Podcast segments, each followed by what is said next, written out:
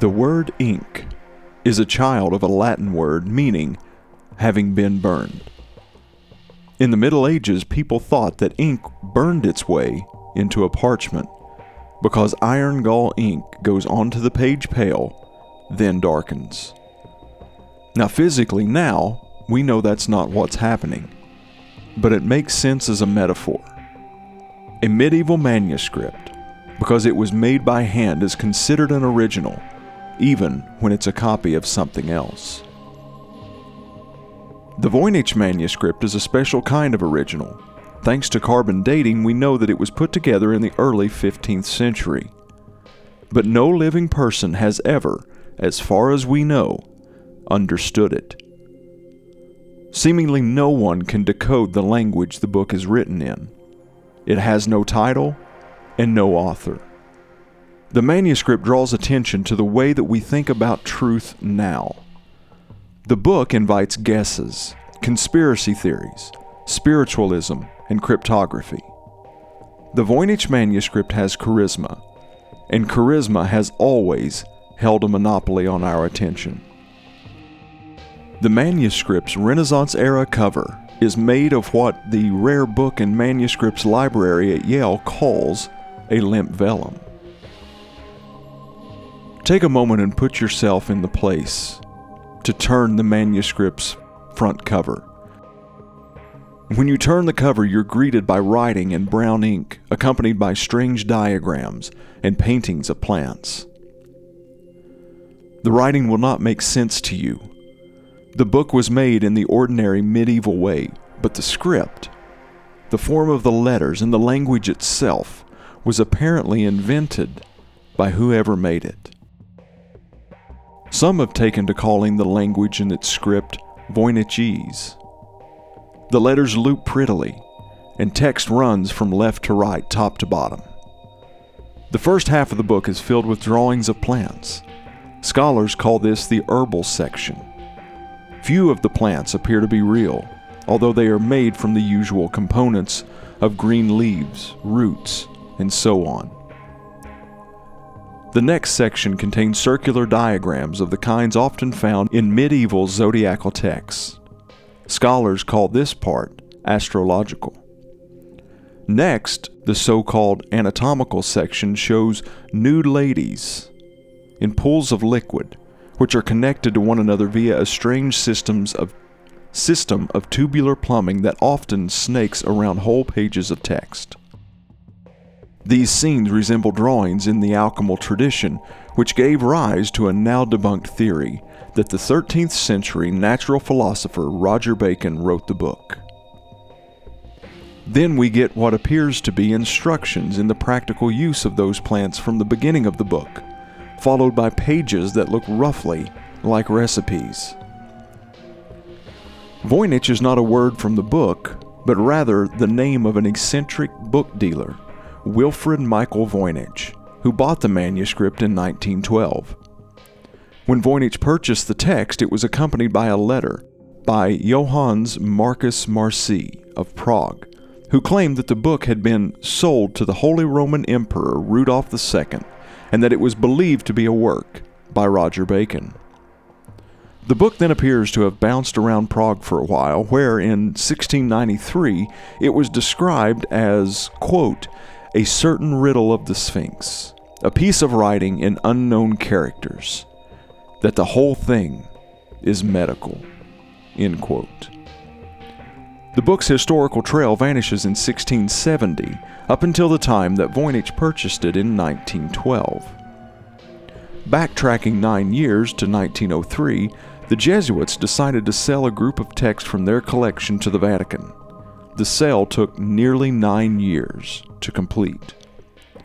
For reasons unknown and under conditions of total secrecy, Voynich managed to procure some of the books before they entered the Vatican Library, one of which was the Voynich manuscript. Voynich believed that his impenetrable book contained authentic wisdom. He's quoted as saying, When the time comes, I will prove to the world that the black magic of the Middle Ages consisted in discoveries far in advance of the 20th century science. Voynich never cracked the code, if one indeed does exist. In Cryptographic Attempts, another essay that William Sherman notes that some of the greatest codebreakers in history attempted to unlock the manuscript's mysteries. The impenetrability of Voynichese became a professional problem for those in the code game. William Romaine Newbold, a professor of intellectual and moral philosophy at the University of Pennsylvania in the early part of the 20th century, persuaded himself that the writing used both a cipher common from Bacon's alchemal manuscripts along with a separate and far more complicated system best described as an anagrammed micrographic shorthand. This system of cipher would require transposition, abbreviation, and microscopic notation. This theory was initially endorsed by the eminent medievalist John Matthews Manly, who had worked as one of the U.S. Army's chief cryptologists during the First World War. But it did not hold up to closer scrutiny, and Manly even concluded that Newbold's decipherments were not discoveries of secrets hidden by Roger Bacon, but the products of his own intense enthusiasm and his learned and ingenious subconscious. The next great mind to apply itself to the manuscript's code belonged to William F. Friedman, another Army cryptographer who was among the first people to use computers for textual analysis. In 1925, Manly connected Friedman and his wife Elizebeth, who was also a cryptographer, with the manuscript, sending them photographs. The Friedmans worked on the project for nearly 40 years, Friedman and his colleagues broke Japan's Purple Code during the Second World War, and Friedman became the chief cryptanalyst for the War Department and the head of the Signals Intelligence Service in the 40s and 50s. The historian David Kahn called him the, quote, world's greatest cryptologist, end quote. By 1944, Friedman had formed the Voynich Manuscript Study Group with some colleagues. The group never cracked the code, the Friedmans did, however, provide an enigmatic message about the manuscript in an article in 1959. The article spoke long on the pointlessness of looking for an anagrammatic cipher. A note revealed that the statement itself was an anagram. The authors had left the solution to the anagram in a sealed envelope with the editor. After William died in 1970, the editor revealed the message along with a reprint of the piece. Quote, the Voynich manuscript was an early attempt to construct an artificial or universal language. End quote. And that's according to William Friedman. According to Sherman, the majority of those who have tried their hand at the manuscript's codes have been amateurs, and many have had more interest in conspiracy theories than cryptographic systems. Fast forward to today, you can still find people trying to crack the code. There are many competing theories. Some suggest the manuscript might be part of a con world or a constructed fantasy. Some respond by saying, quote, I don't see why someone would create such an expensive manuscript if this were indeed the case. End quote. Another may ask, quote, Is anyone else wondering if this material is from a lost Mayan codex? End quote. Speculative knowledge flourishes in moments of uncertainty and fear. They don't want you to know the truth, the speculators say to their faithful, whether they be on the right or the left.